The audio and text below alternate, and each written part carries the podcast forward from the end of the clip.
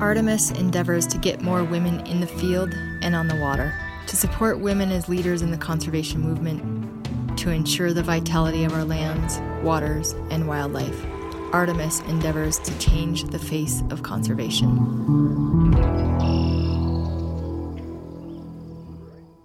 All right, welcome to the Artemis Podcast. I'm your host, Ashley Chance, and my co host today is Sam Petter. Sam, how are you? I'm doing well, Ashley. How are you?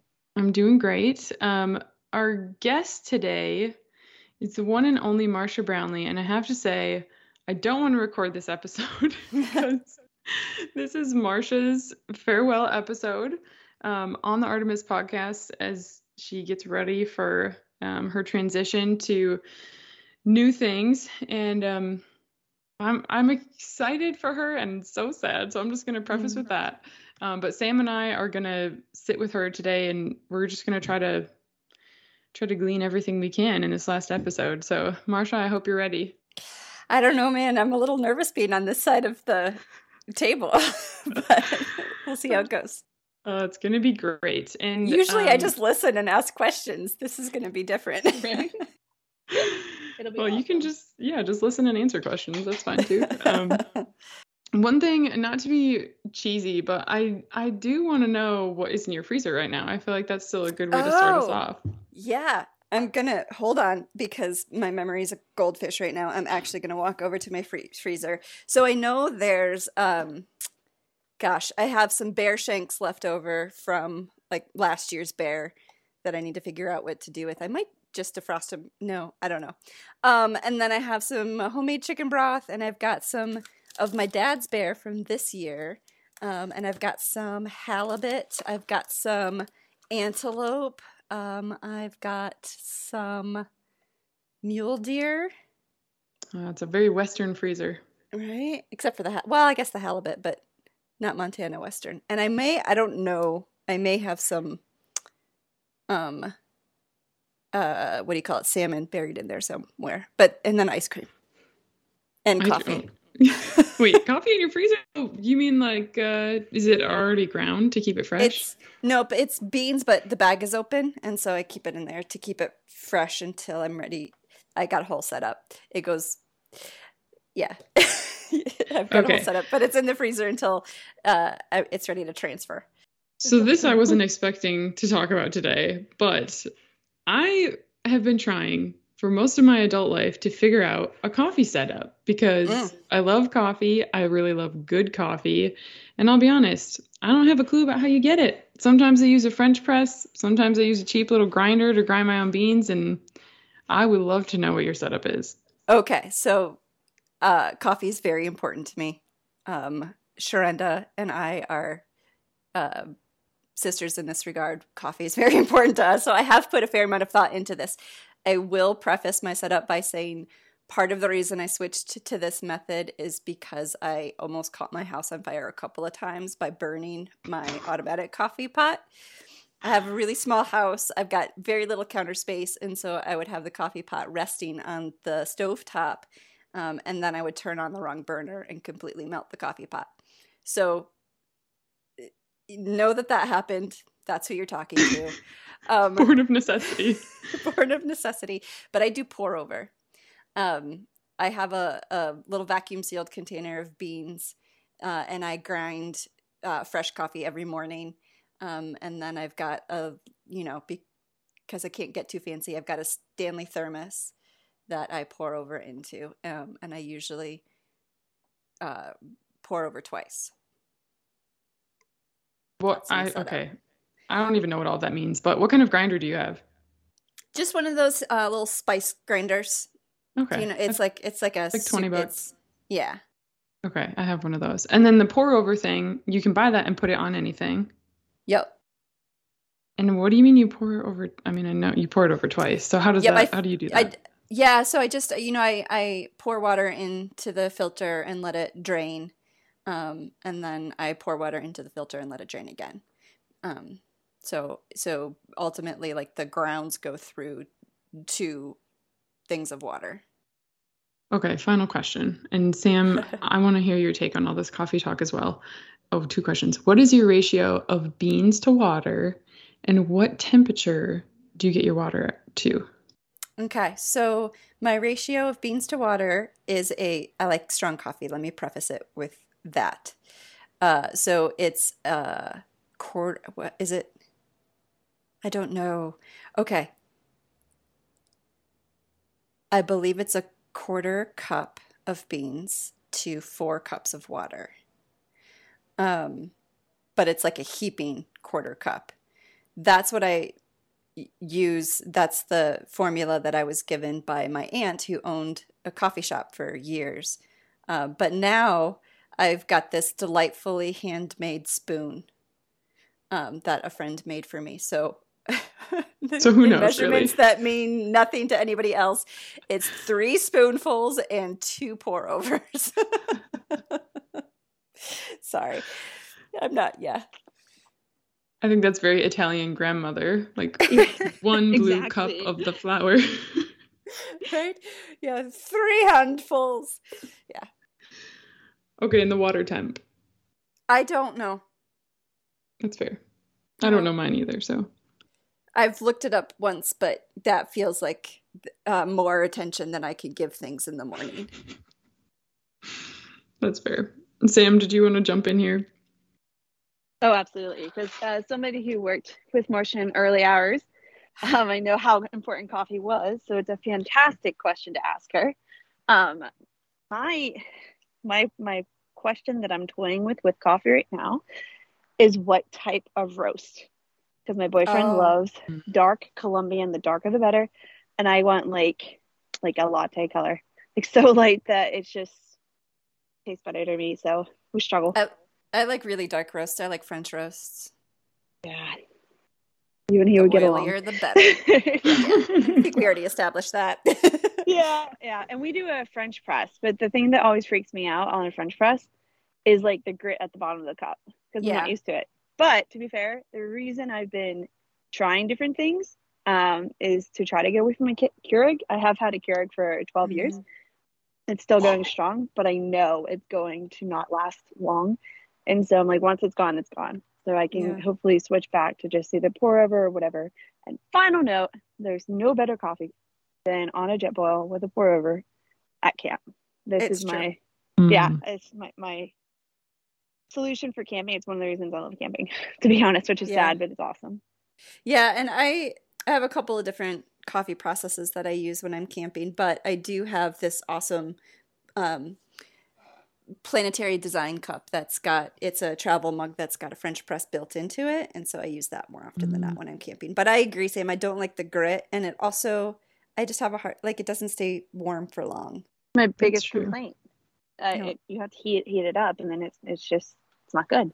But if you pour over directly into a Stanley thermos, I immediately Genius. knew. Yep, yep. it's a brilliant idea. I have one thing to add to the coffee conversation from when I was in the Peace Corps. We had very terrible instant coffee in Ghana. It's called Nescafe was the brand. I and know Nescafe. My grandparents like little... liked Nescafe. okay. It's like these little crystals in a pouch. It'll ruin your stomach. Don't recommend.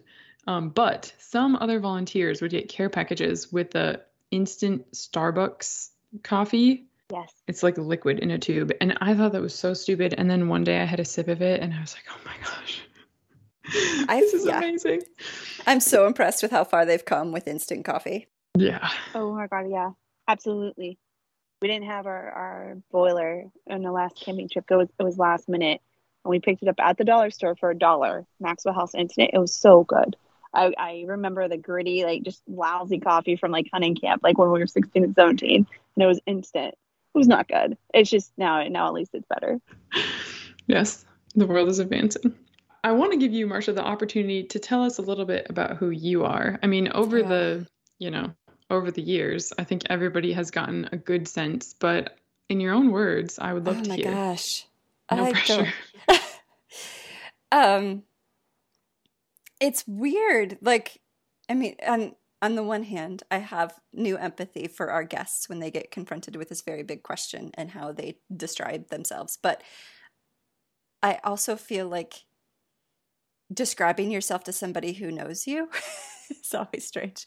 Yes. Um let's see. Uh, so I um, was born and lived in Michigan, southern Michigan, um, for all the way through college. Uh, and in college, my I went to Michigan State University, and my bachelor's degree was in East Asian languages and cultures with a focus on Japanese. What? I and did not know that. After, yeah, after college, yeah, I had no idea. Yeah. Can you speak Japanese? Um, twenty years ago, yes. okay, that's fine. um, I yeah, it's a. I'm sure I could still like dig back into it and and remind myself, but it's been so long. Yeah but I did. I lived in Japan for a year when I was a junior in high school, so that was where all that started. Um, and then after graduating with my undergrad, I said I need to get out of Michigan, and I moved to Boston, Massachusetts, which is a great place to be 23 years old. And I met some amazing friends and really enjoyed living by the ocean um, and exploring these large historic urban areas. Um, and I ended up going back to school at the Harvard Graduate School of Education to get a master's in education with a focus on adult learning and learning for social responsibility. And then I said, I need to get the heck out of the city. I am over this. So I moved to Nederland, Colorado, which is um, about 18 miles west of Boulder at around 8,200 feet elevation, uh, if I'm remembering correctly. And I lived in a trailer and it butted up against um, Indian Peaks Wilderness, which was amazing because that was, I mean, we'd camped and, um, you know, uh, done a lot of nature based activities when I was a kid, but now suddenly I'm backed up against the Rocky Mountain wilderness and I have bear prints in my driveway and I can hear a mountain lion crying in the middle of the night and I'm going what the hell is that? And so it just opened up my eyes to wilderness in a way that I hadn't experienced before. And and I loved that. And while I was there I taught preschool because of course right? Um, so uh, uh, fell in love actually with teaching preschool because kids are amazing. Um, but I then decided that Nederland was a little bit too remote um, and I visited Missoula, Montana, and fell in love immediately. So I got a teaching job in Missoula, Montana, at a preschool where I taught um, a nature based education curriculum for three years. And then I became the executive director of that school, um, which is a position that I held for six years uh, and loved. It was a community that I cared a lot about.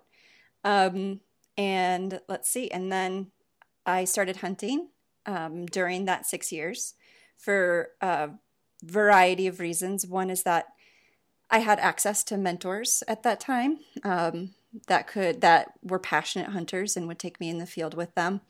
Um, and then my parents moved out to Missoula uh, three years after I did, uh, in part because my mom had Alzheimer's, and so I was helping my dad take care of her. And I think, as with all parents, we're usually better together when we're doing something as opposed to just kind of griping and complaining and surviving.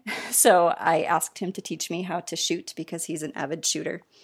Um, and then started hunting and fell in love with it and uh, decided that was where I wanted my future focus to be. So I took the job with Artemis. I was I applied for the job with Artemis and was honestly shocked when I got it, but very excited. And I've been here for the last four years, and now I'm going back to school for a master's degree in clinical mental health counseling. Um, I own my own house. I love owning my own house. Um, it's a small house, it's 450 square feet with a gorgeous full size city lot. So I get to garden and I have two amazing apple trees. I love to read. Um, I love my dogs.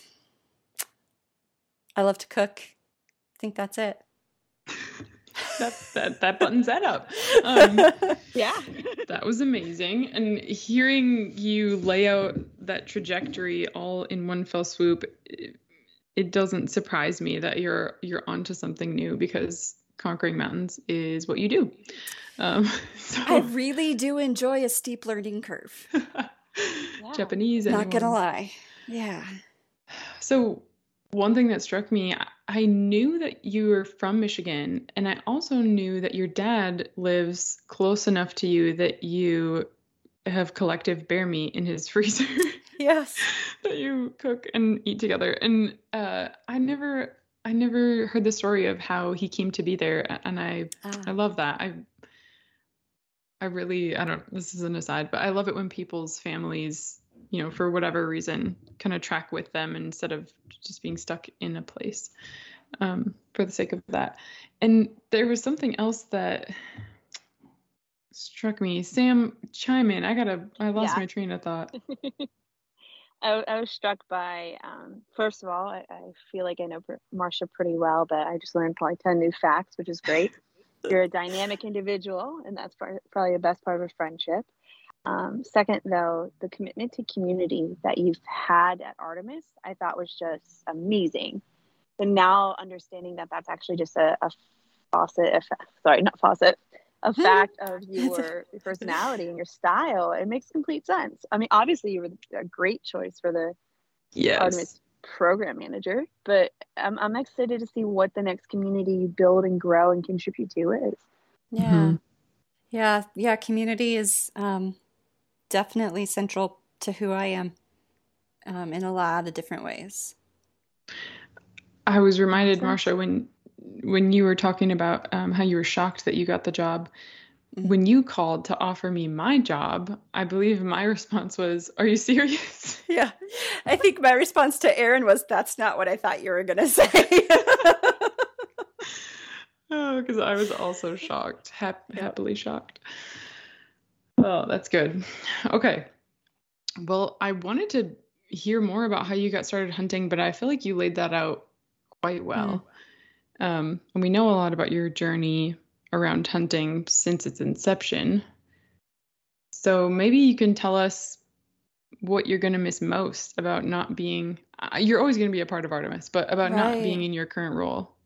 Yeah, I think, oh gosh, where do I even start? Um, I mean, first and foremost, surprise, surprise, the community. um, you know, we have several events um, over the well gosh you know we have layers and layers of community right? There's the community actually that you and i have and that we have at the national wildlife federation which is full of some of the best people i've ever known much less worked with. You know they they're they're grounded and sincere and smart and hardworking and so i'm going to miss working with that caliber of person um, i'm going and then there's the community of the leadership team um, which is the best of the best, uh, and and I just appreciate them each so much. And then it's our ambassador community, which is this community of women that brings so much passion and so much dedication.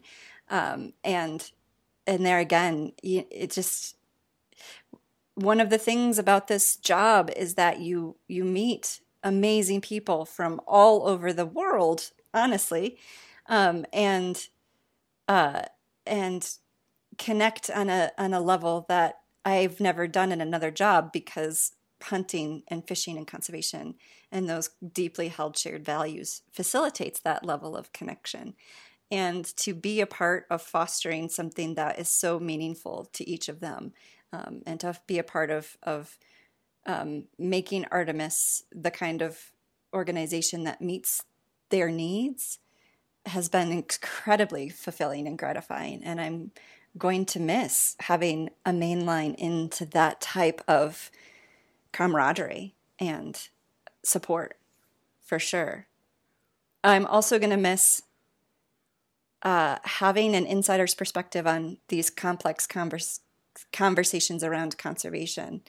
You know i think it's a it's it's always changing and it's always dynamic and we can only learn so much from the headlines. And it's been incredibly valuable to be a part of the background backroom conversation with people who've been in conservation for a really long time and, and know the complexity of it so deeply and i am really going to miss having that perspective on a national level. So that's so eloquent because you know, me personally, just being stingy, uh, you've been one of the people that I've been able to have very in-depth conversations and discuss apolitically and just talk about the different perspectives and what could occur. And that's so valuable to me. So while you're not going to be in the back room of it all i hope that we don't stop those types of conversations because you have so much to offer in perspective that I, I really just appreciate well, and I have threatened that I will keep the link to the daily public lands call. so I can hop nice. on and go, tell me about this. They'll be like, what's that 406 number? They won't know. They'll think it's it's somebody from New Mexico. We're just used to it. We won't blink twice. That's right? okay. So for listeners, Marcia and I are, um, Artemis is housed kind of within the public lands team at the National Wildlife Federation. And Monday through Thursday, we have a call where everybody on that team just gets on and it's kind of like news hour i feel like. Yeah. Just kind of go over what the happenings are you know needs from some members of the team for others. And yeah marcia you, you should join it. I i've started taking that i started taking that for granted. I remember when i started this position i was just amazed at everything that's happening all the time and all the people that are working on it. I can remember telling my husband about things um it was like like in a new light like you're saying not just from the headlines um so yeah I can understand why you don't want to still still show up. Ashley, tell me more about this. Yeah. Uh, don't be surprised if I do call and be like, "What's the deal?" I thought the Return Act wasn't going to be reintroduced. Ashley, what's the deal? I'll give you the lowdown. Yep. Sam, I want to. I have a couple more questions, but I want to uh, make space for some of yours. Absolutely. So, I mean, any good person knows that there is now a huge opportunity to follow up Marcia's leadership. And I'm expecting some people out there in the Artemis community are, are going to aim for that goal. So, Marcia, given everything you've talked about, the community and the different layers, and, and that that's what you're going to miss, what's some best advice you might give to someone who's looking to come into this role and and to go for it if they're on the fence about applying? Mm, yeah. You know, I think Um, I mean, one of my favorite quotes, and I think I've shared it on this podcast before, maybe in our leadership series. That was uh, uh, something a mentor of mine told me when I was job searching um, a few years back. Was that don't don't take yourself out of the running. Uh, if you don't match all of the requirements, you may have what they don't know they need. And I think there are a lot of jobs where that that isn't possible anymore just because so many of the resumes go through the logarithm right? And they get canceled out if you don't meet these certain requirements. But that's not how nwf does hiring. And i think i'm proof of that. I came in with zero conservation background. And i remember during my interview when i when they said you know what are your weaknesses? And they didn't phrase it that way. They phrased it better. But uh, i said i don't have a, a, background in conservation. I'll be hitting you know i'll have a steep learning curve um, in that regard and the response was well we have a few people who know how to do that at the national wildlife federation so True. you know i think it's it's um think about the skills that you do have and how they might pertain to the job i had uh, a deep love for education and supporting people uh, in pursuing and achieving their goals and in creating community. Um, and they had decided that that's what the program needed right now. Um, and I think the hiring team may, I don't know what they'll decide need, the program needs right now. Um, but I do know that that same yeah so i guess i would just say don't take yourself out of the running um, if this is something that you're interested about then or interested in then just think about how your skills um, apply to what this job requires and i think anybody familiar with the artemis community has uh, some understanding of um, what the job requires and i don't know maybe that's naive of me but i feel like if you're opting to be a part of this community then uh, you know whether or not it's a community you want to continue building um, and then there was another part of your question that I completely blanked on in my run-on sentence. It's totally fine. I think you answered it. It's it's inspiring, you know, them to step up and apply. And I guess maybe since a lot of our leadership work talked about imposter syndrome, you're you're connecting mm-hmm. back to that in my mind too. I think you mm-hmm. answered it eloquently. Um, and I think, you know, um, the position isn't easy. So if you don't like a challenge, maybe not for you. but but if you do like a so challenge, honest. I True. definitely, you know, it's type two fun all the way uh, in this work. so if you like type two fun, and for our for our listeners unfamiliar with type two fun, Marcia. it's the it's the kind of fun that doesn't feel fun when you're having it, but it feels fun afterwards. it's elk hunting up a 90 degree grade in in waist deep snow. Oh, been yeah. there. Didn't get an elk. Okay. Um, all right, I want to I want to just take a quick break to hear from one of our sponsors.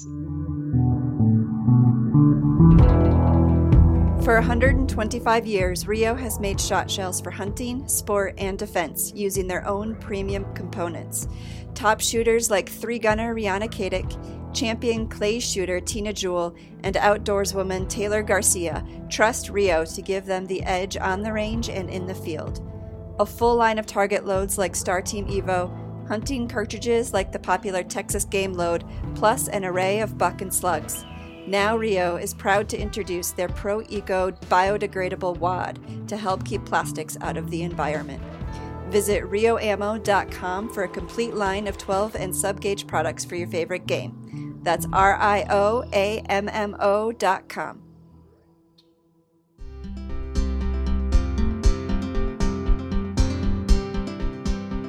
In South Dakota, hunting is our shared legacy, something everyone can be a part of.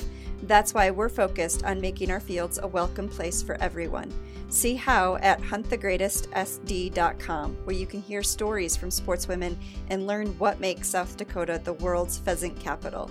While you're there, check out public land maps, hunting blogs, and season information for one unforgettable fall.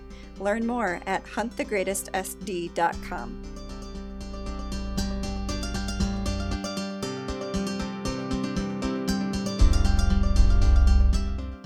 And we're back.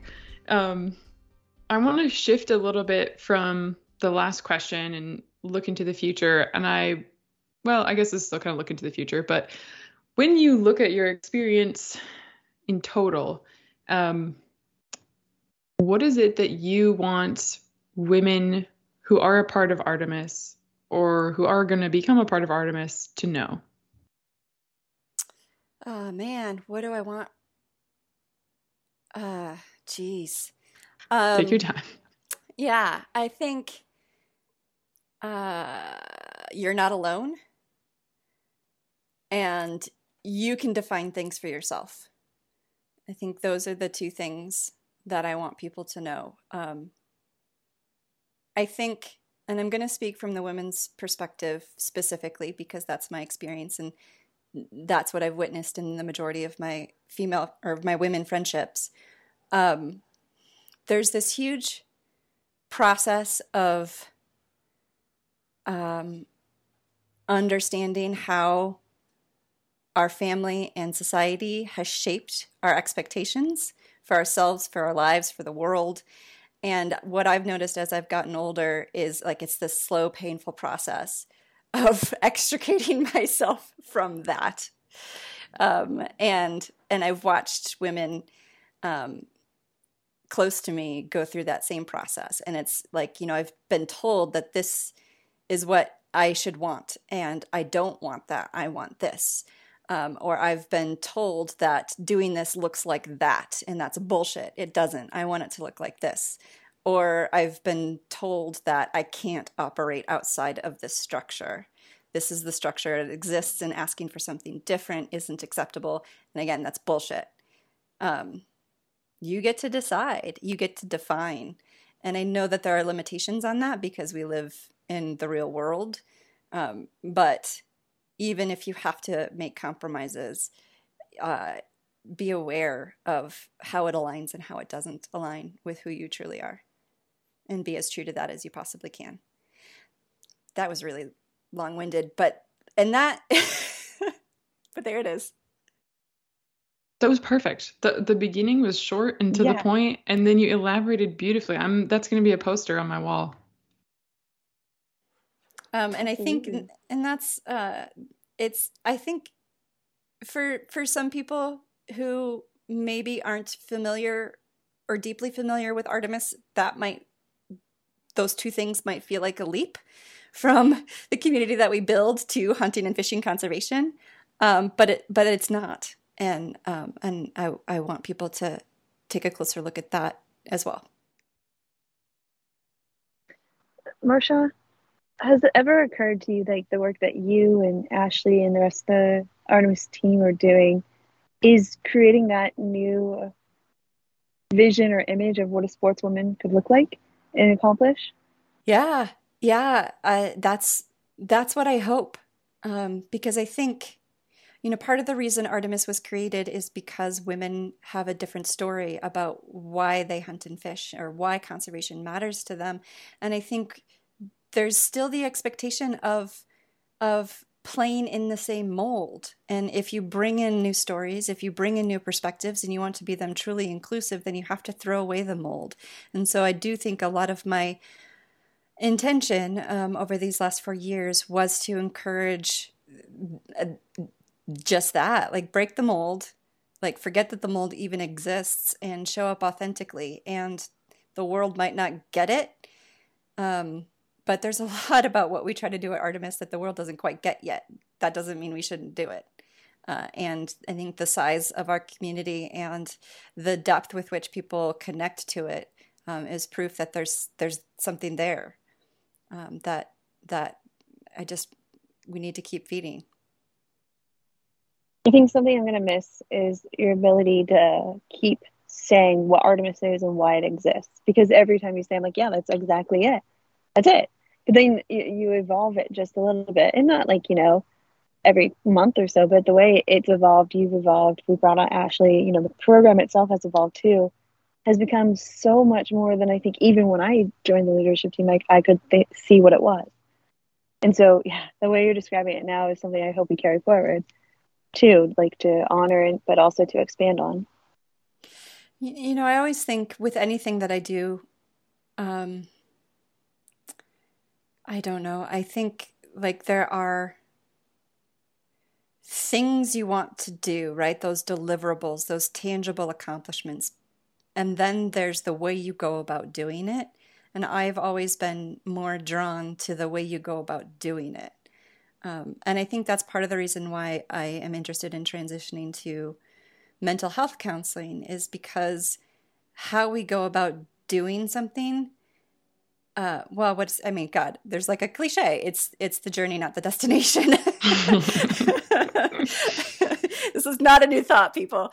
Um, but the the journey in everything is what matters. Um, and so, uh, like, there's a lot of tangible um, results and and and actions that we want to uh, uh, come from Artemis's work, and that includes, you know, an increase in women holding leadership roles across conservation, um, an increased confidence and capacity for uh, in sportswomen to advocate for these conservation issues. Like those are the hard goals, but how we get there is is where I live. That's that's where I uh, get most excited. You and I both.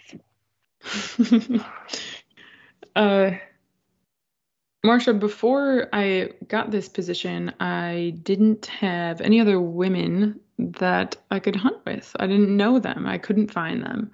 Um, and I was also exceedingly short on women women mentors.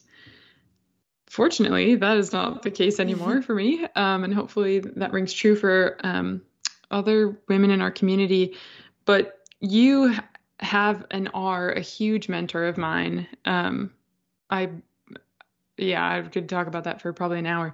But since we've got you here now, I would love to hear about some of your mentors and what they've meant to you. Yeah. Okay. Um.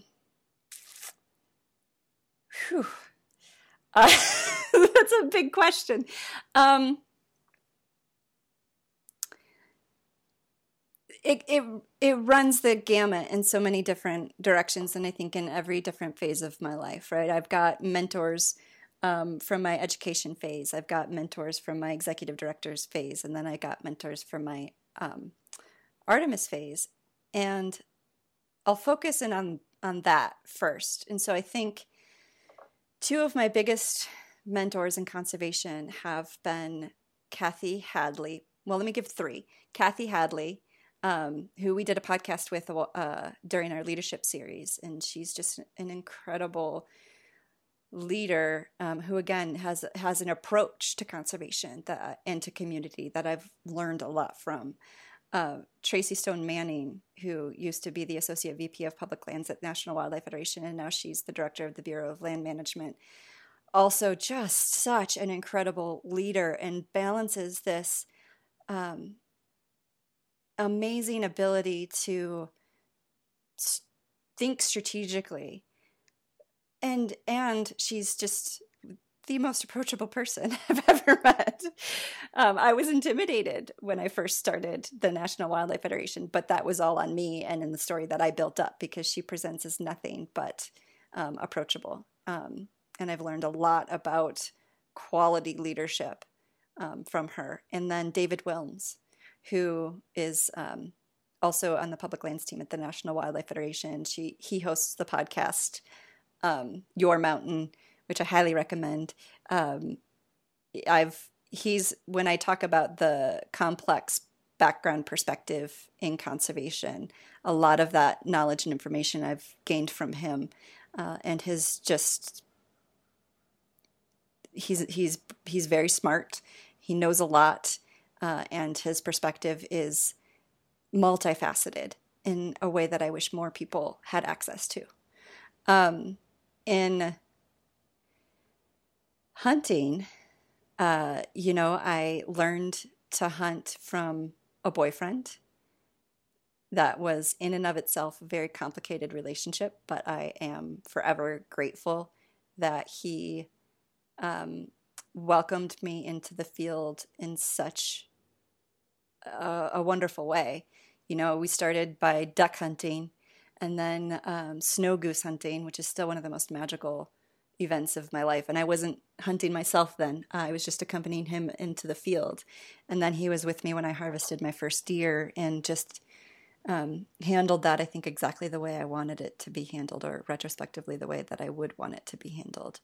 Um, and since then, I think in hunting specifically, I mean, because I took on Artemis uh, you know, just a few years after I started hunting. So I was still very new, but then kind of thrust into this leadership position um, where I was meeting these incredibly knowledgeable and capable and passionate women, but they all lived like really far away. you know, like, I mean, Ashley, you and I have actually never met in person. And Sam, yeah. you and I have met in person once, twice, twice. Um, twice. And yeah, and so you know, um, all of these amazing women that I've never actually been in the field with, um, and so that mentoring has been a little bit different, and I think it's it's more mentoring um, attitude as opposed to skills, and I don't know that I could pick uh, just one or two um, out of the just abundance of women that have helped shape my approach and my confidence and um, my understanding of what it is we do when we're hunting and fishing. Sam, go for it. Yeah, it's a lot. I, you, it's cool how you transitioned because you know knowing some of the people you describe and the respect you have for them. It, I I have the same respect, but the way you describe them, you put people in different lights uh, in just your relationships with them and really appreciate how you, you put that. It's funny to me that you've only ever met some of these people once or twice, yet the community built, the relationships established has just blossomed. Like even, you know, with leadership team meetings like that, now that I think about it, I've never met anyone on the team in person. Oh, two no, one time. Yeah. two one time. Two one time. Two one time. Yep, yeah. For like two hours. Yeah, but that's it which is insane to me because that the unifying fact is the, the commitment to sportswomen and for a future there. But it didn't require being in the same place at the same time, and I, we wouldn't have that without program, which yeah. is now just settling in for me. I haven't put it put thought to that. It's insane. Mm-hmm. And I could, I mean, I just to just to give shout outs to people who uh, have really meant a lot to me. And I don't know, I feel like I, I get in dangerous territory because I'm going to miss somebody and then I'm going to feel bad about it later. Naturally. because there's so many. Uh, and the entire leadership team um 100% they're they're why they were recruited to be on the leadership team um and you guys. But then there's also like there's uh Sharenda Burtz and Jen Davis and uh, Cindy Stites and Nicole Qualtieri and um just and just so many who who I enjoy and value and appreciate and have learned so much from. Um and again I've I've forgotten some, and I'm sorry. I love you. forgotten many, of course. Too yep. many to list, I'm sure. Yep. Yep. Oh man, that, so talking about um, never seeing, never meeting in person. Um, I don't know. I think it was a few weeks ago, maybe a couple months ago. I had to get up from my computer and go do something. and I still had my video on. I came back and Marcia was like, Oh, now I now I know how tall you are.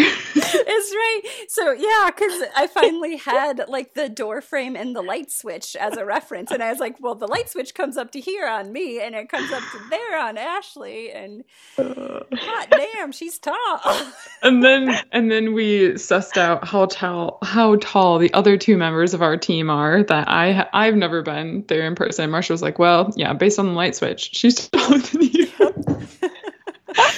Yes. Oh, that's amazing. It's a nice understanding.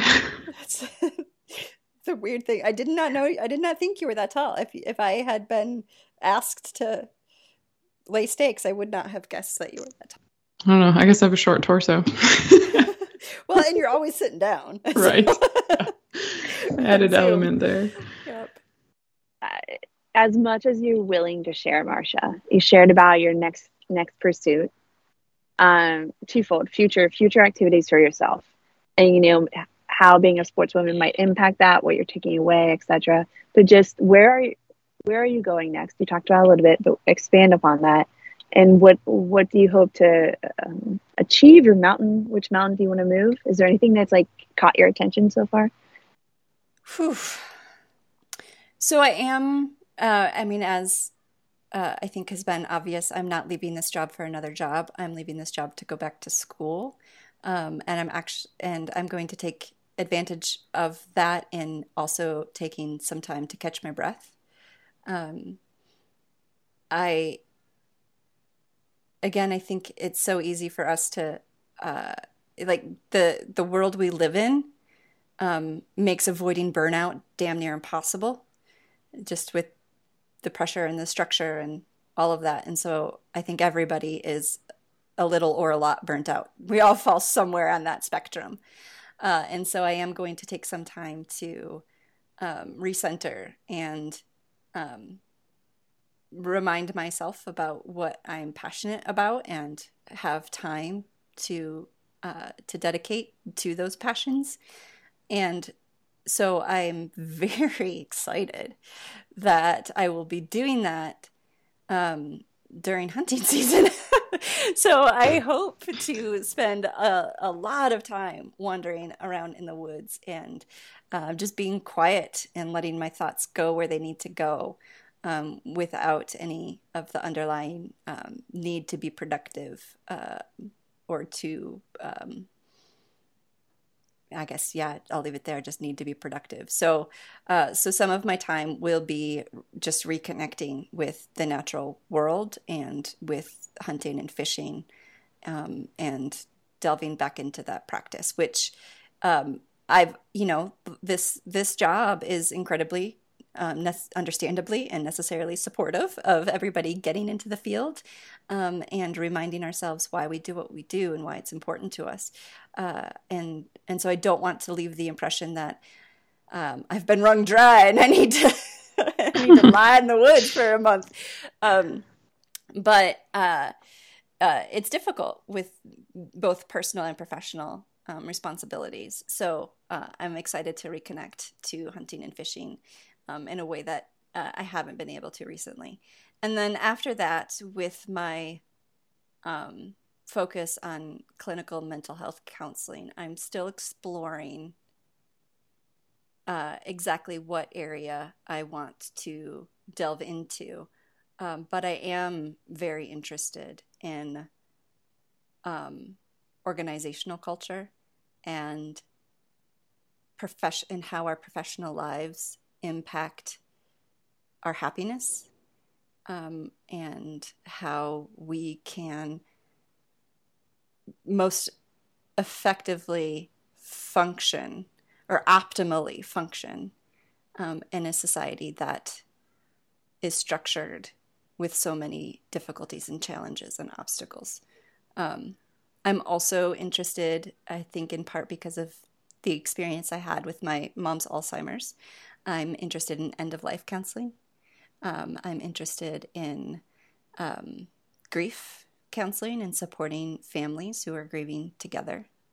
Um, it's always I've always I mean I think through my through my work in Artemis obviously but also through my work as a executive director because when you work as a school leader in an early childhood education um, obviously you're working with a lot of women and so I really love working with women to help them access their power um, and so I hope that that will continue to be a part of the work that I do. Uh, I love it. Um, on the accessing power, I mean, that's a, a logical connection to what you've accomplished here. I think you've helped a lot of people see that opportunity and something I've appreciated um, from your leadership and the way you've, you know, taken Artemis was that that awareness and I don't want to say concern, but just awareness of the mental health aspects of stuff and just the way you approach certain topics going for the full person and not just saying, okay, well, that's a woman that hunts. It's a, a, a more holistic existence, and the way you describe it and way, way you interact with people has conveyed that. So it, it makes complete sense that that's the next step you're going, and you're not straying from that path, just in a different way. Yeah, yeah, just a different approach. And I think being with Artemis helped me realize that because it's really hard to have deep personal connections. It's not impossible, but it's really hard to have deep personal connections of support virtually um, yeah. and from a distance. And so part of it is a desire to um, to work na- locally instead of nationally because it's. I mean, there are parts of it that I loved, and there are challenges about it that I loved, and my heart is local. Um, my heart is with the person right next to me, and I want to be able to delve into that. And I still think, right, like, and this is something I thought when I became an educator too, because I was uh, an educator in a nature based school. And so I've, again, the podcast listeners, I'm sorry, you've heard this quote a million times. Um, one last time, because I wouldn't be me if I didn't drop it on my way out. Uh, you have to teach somebody to love something first before you can ask them to save it. And so my always my approach to education was we have these young children and if we teach them a connection and a love for the natural world then as they get older it'll be something that they're willing to fight for. Um, not just willing but passionate about fighting for. And then after i started hunting and um, with you know kind of the conservation challenges and issues that have uh, increased and, come about in the last decade, um, I reached a point where I was like, you know what? I want to work in the front lines. I want to be in a position where the impact that I have is is is now. It's immediate. It's not, you know, when these kids are older, thirty years in the future. Um, and and so I was able to engage in that work with uh, with Artemis, and it was incredibly fulfilling um, and challenging because again, I do like a steep learning curve, um, and completely different than not only the type of work I'd ever done, but but the approach uh, was also very different. Um, uh, and I think uh, even through this work, I've realized that with conservation, it's still all about people. Um, and if we want to fix things, we need to start with people. And so conservation will be more effective if people are are healthier and and and more whole and more compassionate um, and more centered. And so for me, it's again, it's about going back to that entry point. Um, and I think so much of life, again, it's not it's not necessarily knowing what you want to do. Um, it's knowing what you don't want to do. and uh, and for me, I I've realized that my strength and, and my passion is for that that that starting point, that inception point. Um, I think there are people who work beautifully, and, and I think you know the mentors that I named. Um, Tracy and Kathy and David, they work beautifully on the strategic big picture. Um, these are all of the factors that are in play. How can we place them to be effective. And I prefer to work at the starting um, with the smaller pieces um, that make up the whole and, and focus my attentions there. So there's definitely a through line. Um, I think it might not be easily apparent to everybody, but uh, but for me and for what I'm passionate about, there is a through line. Um, and I'm still passionate about conservation, and I still plan on holding leadership positions in conservation um, in the state of Montana. Um, and professionally, I want to start at the inception point.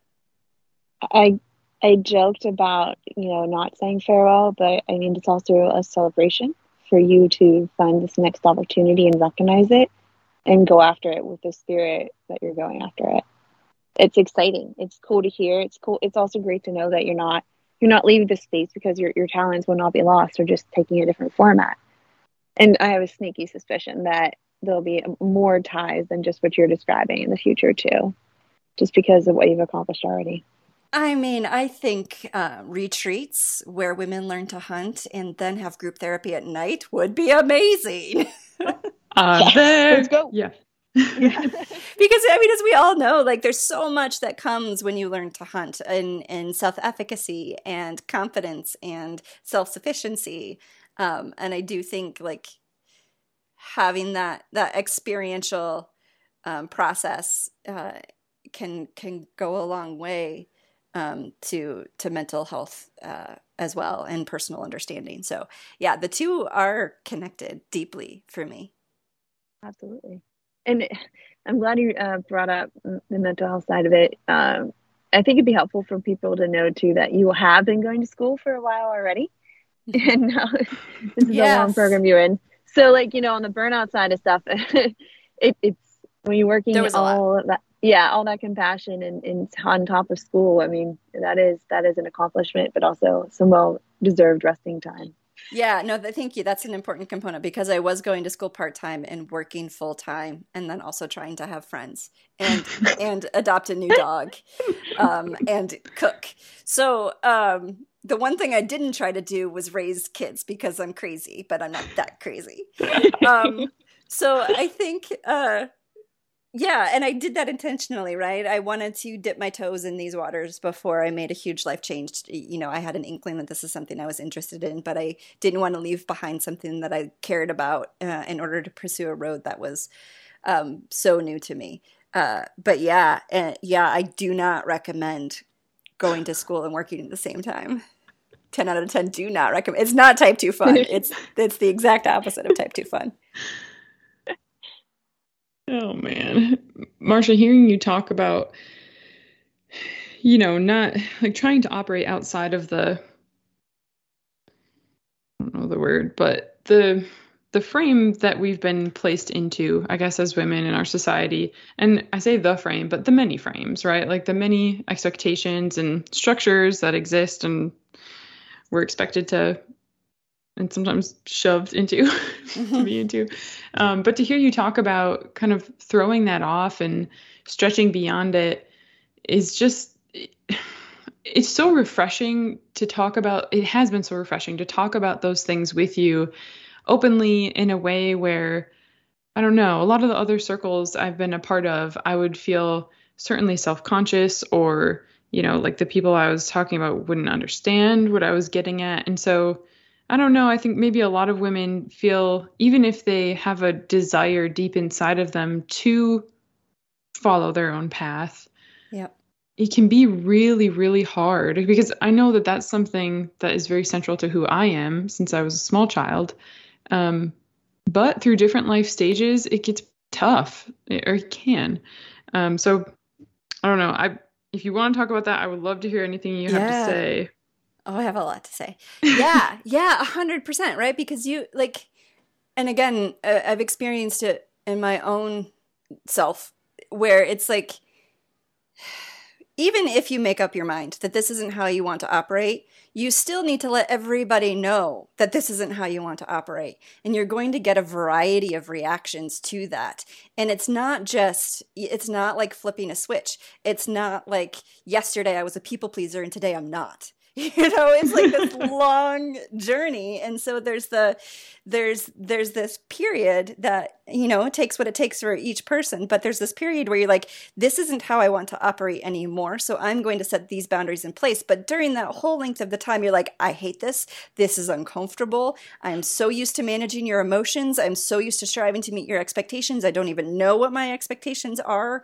Like there's this really uncomfortable period of change that happens between recognizing that you want to make the change and being comfortable with the change that you've made and and having had that transition go through with the people that you work with, the, the people that you live with, with your family, with your community, um, because people react to you um, and to the decisions that you've made.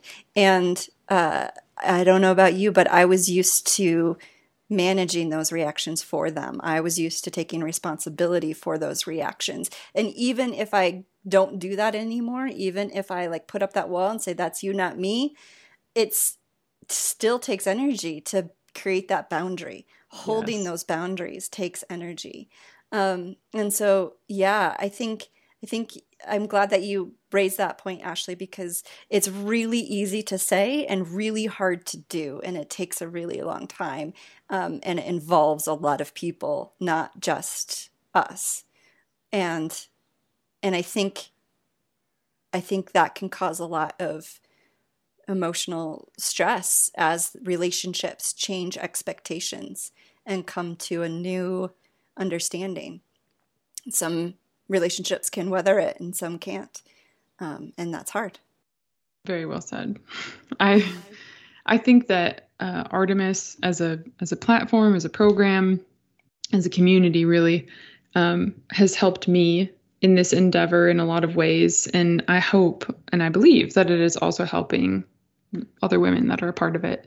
Um, and the the leadership team, and you know those those folks that were there at the very beginning and kind of crafted all of this, set the stage. But Marcia, as the program leader and really as the only employee for two plus years of Artemis, you have made the program what it is. And you have made the culture what it is within Artemis and set the standard for a lot of the language that we use and the way that we navigate ideas like this. Um, I just I want to thank you on the record and and off record as well. I want to thank you very much for that. You're thank you for that, and and you're welcome. And it's been a pleasure. Um, but I do want to say that I, you know, I I picked up the baton from the co-founders who also grounded the work that we do in community and in sportswomen's voices and i definitely interpreted that the way that i interpreted it and i ran with it the way that i did um, and I know that Artemis would look different if somebody else had had my job for the last four years, but I had a solid foundation um, that the co founders set when they created um, who Artemis was and what we cared about. And I have every faith that that core um, will always be around, even if some of the other aspects evolve and change as they should, as they have to, in order to survive. Yeah, absolutely. I, I think what you just said is going to, to take it back to the hiring process, that's going to be a huge factor and point and consideration for the person who takes your position. Um, it, their values, their values, and how true to the values that are, have been established for Artemis they are, um, with their own flavor, like you said, of course. But um, yeah, it's going to be interesting. I can't wait to see it. I am super excited. I am super excited to see who um, who takes the wheel after my departure, um, and I'm very excited to um, to see to see it be amazing. Yeah, I, feel like so. I've I've known that Marcia um, was going to be transitioning out of this role longer than the general public. Um, and I feel, if you hadn't, that would have been a bad move on my part for sure. That would be messed up, yeah. Um, but so I had some lead time to kind of start to process this, and I was telling one of my friends, I feel like I went through. I don't know what stages of grief actually are, but I certainly had some roller coaster moments where it was just all the feelings, and and now I do feel like I'm I'm probably taking, you know, cueing off of you. I'm I'm excited to see who comes in and and how they're going to shape things moving forward. Well, I think there's always that that starting gun energy, right? I think anybody's anytime somebody starts a, a, a new job that they're excited about, there's just this energy that's irreplaceable, um, and I can't wait for that dose of adrenaline. Along those lines, I'm excited as well, and but I'm excited for the person who comes in because I know I know the best candidate exists out there and they will take this job. I'm excited to learn from them too. And I know that's dorky, but like for me, I, I joined Artemis. I don't even know like how it officially came to be, but I've learned more from myself than I think I've been able to contribute here. And I mean that wholeheartedly. And from that aspect of it, and just thinking about, you know, once we heard that you were leaving Marcia, what that means for other sportswomen too. Because in the country, you know, there's so many different women. They're not just one type, right? And to have somebody different, not better, worse, just different, contributing their ideas is going with like what you said with the energy to bring new things to light and new opportunity, new perspectives. And it's like it's exciting from that perspective for me to just see what they bring to the table but not just for for you know the sports women but also for conservation. And i think that's something that's really been settling in with me too. And i think you and i have talked about it like conservation needs sports women engaged in the future. And how we manifest that and how we contribute our skill sets and how this program is led is going to help with that. And so conservation will be better for the overall for everybody as this program grows and develops and evolves too. And i truly believe that. So whomever comes in no big shoes to fill. Yeah. No pressure. but uh, yeah, no pressure at all. But at the same time, like bring your heart, spirit, and talent because like there's so many welcoming people that just want everything you have. And yeah. it'll be great. Okay, we're getting to the end. um, I'm gonna first give it to Sam. Sam, if you have anything else that you wanted to bring up or talk about, let's do that just one last easy, hopefully, question for you. It's one thing that you wish you could still do or, or do for Artemis in the future. If you had one project that you were like so excited and looking forward to, what would that be? Just one. this is not a binding contract. This is not a binding contract, but Sam, I also feel like this question is a plant because I'm pretty sure you know what I'm going to say. Um, if there was one thing that I could hold on to and take with me, it would be our leadership happy hours um, that branched off of the leadership training that we did in February with the grant from the National Shooting Sports Foundation, where we brought together uh, women who were interested in serving and women who are currently serving on boards and commissions. And now we do a monthly uh, happy hour, um, and we've only done two of them but it's my favorite thing. And I think part of why it's my favorite thing is that you know, we get to pick a topic and then all of these women come together and I just get to sit back and listen and try and facilitate an awesome conversation, which is not hard to do when you have that many cool people in one Zoom room. Um, and so I, uh, I, I am, yeah, I am excited to continue to participate in that um, and show up to those happy hours uh, even if I'm not facilitating them. I may give it a little time because I think it's always awkward when the person who used to run the meeting shows up in the meeting and doesn't run it. so I want to give space for that. Uh, but I am excited to uh, to engage in that community.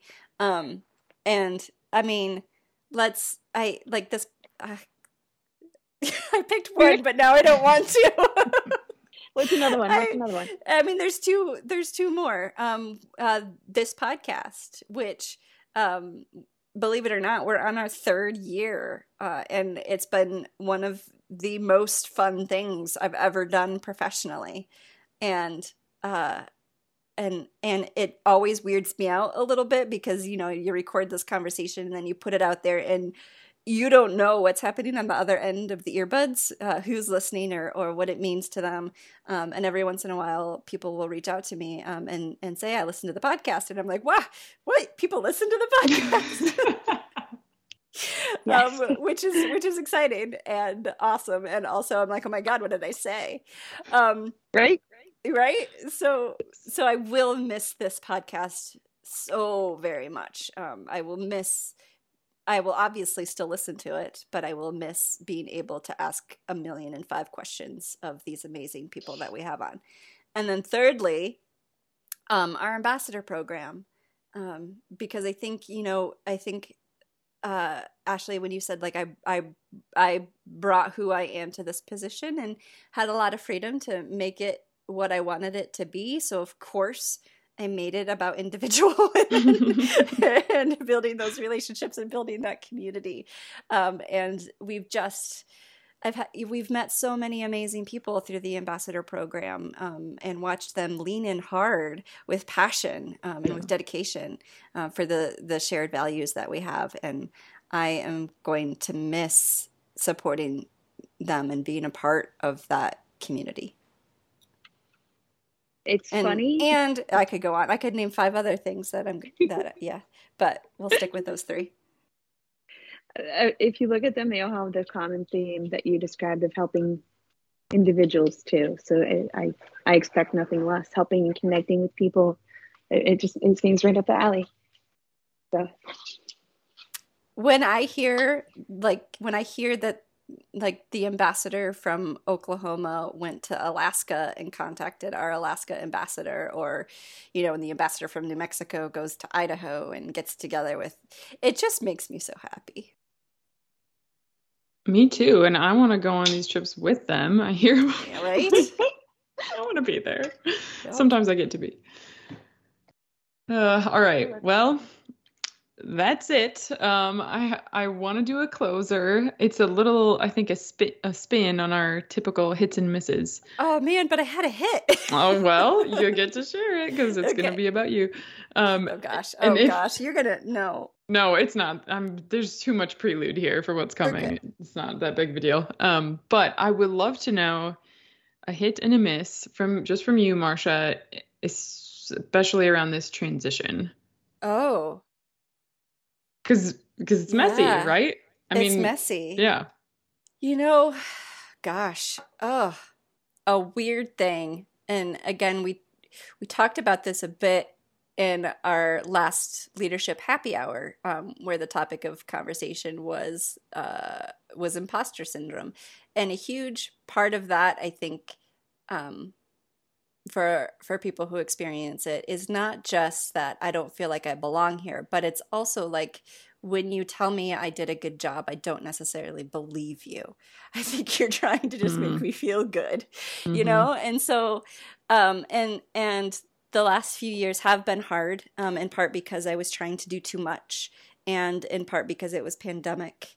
Um and I think remote work is weird. Remote work is weird because you don't get daily feedback from the people that you're working with in the way that I like to get it, right? Like I I one of the most I'm going to answer this question with like a full on hour long monologue. We're but, here for it. okay. Um, one of the most difficult. So I've always been remote. Uh, I started remote because I'm in Montana and the rest of the team is everywhere. So um, 2020 made it re- like took that remote environment to a whole new level but i've always been remote. So i transitioned from working in a very local close knit school community where i relied so much on my ability to read people um, read their facial expressions read their body language read the energy in the room and respond to those communications through my body through my face through my tone and transitioning to something where the only feedback you're getting is verbal. And to trust that people are going to to use their words to tell you things is like that was a that was a a journey for me. And luckily um and and people should know this like uh, Aaron Kindle is the supervisor for this position. So if you're looking to apply to it, he's an amazing supervisor. And if something is wrong, he will tell you. You can trust him to use his words. but it took me a really long time to to build that trust. And and it you know it echoes back to other things that I've been dealing with. And so um, you, there's always the struggle when you're doing too much and you don't feel like you're doing anything well. And when I felt like I was giving a lot, especially this last year, like I was giving a lot to this program, but maybe I wasn't giving it everything I had. And that's, again, something that I think that's that's grind culture and that's not something i enjoy it's not something mm-hmm. i want to buy into anymore but it's like if i'm not dead if i'm not crawling across the floor from exhaustion if i am not productive 110% of the day uh, then it's hard for me to feel like i've like i'm doing my best um, and uh, and I deal with that in my own way, um, and I'm working through it in my own way. But part of this departure, um, that's been wonderful and hard is hearing people tell me, using their words to tell me um, what they feel I've meant to this program and the work that I've done here. Um, and so that's been really meaningful and it's it's hit really deep. Um, and I won't say it's been easy to hear or easy to trust. Um, I mean, I trust the people that it's coming from deeply, so I know that they wouldn't say it if they didn't mean it. Um, and it has felt really good to kind of take a deep breath and say, um, I, I, I did do good work. Um, and to to live in that and and not feel um, like I'm walking away from something that's unfinished. Um, so so that's been wonderful and hard and, and, deeply valuable. I don't know if that makes it a hit or a miss. Yeah no i like that. Hit or miss wonderful and hard. I like both. Yeah, that's good. yeah. and i think it's allowed me to uh, to be able to hold two things at once right? Like i think i think the yeah the recognition that we can hold so many emotions at the same time and all of them are true um, is a really important skill uh, to to know that I am going to miss this work and these people and this community deeply, probably in ways that I don't even know yet, um, because I do think that you don't know what you've got till it's gone, um, and I know that this is the right path for me, um, and that uh, uh, I'm headed in the right direction and whoever takes over for Artemis is going to be exactly what the organization needs right now. And so to hold those two things together again has been hard and wonderful. That was way better than I expected. Thank you for that. Yeah. Agreed. All right, well, that's it. I don't even want to say the normal closer because I don't want this episode. oh, can I say it? Can I say yes. it because it's my Please favorite? Do. Please do. Um, until next time, be bold, stay curious, and get outside.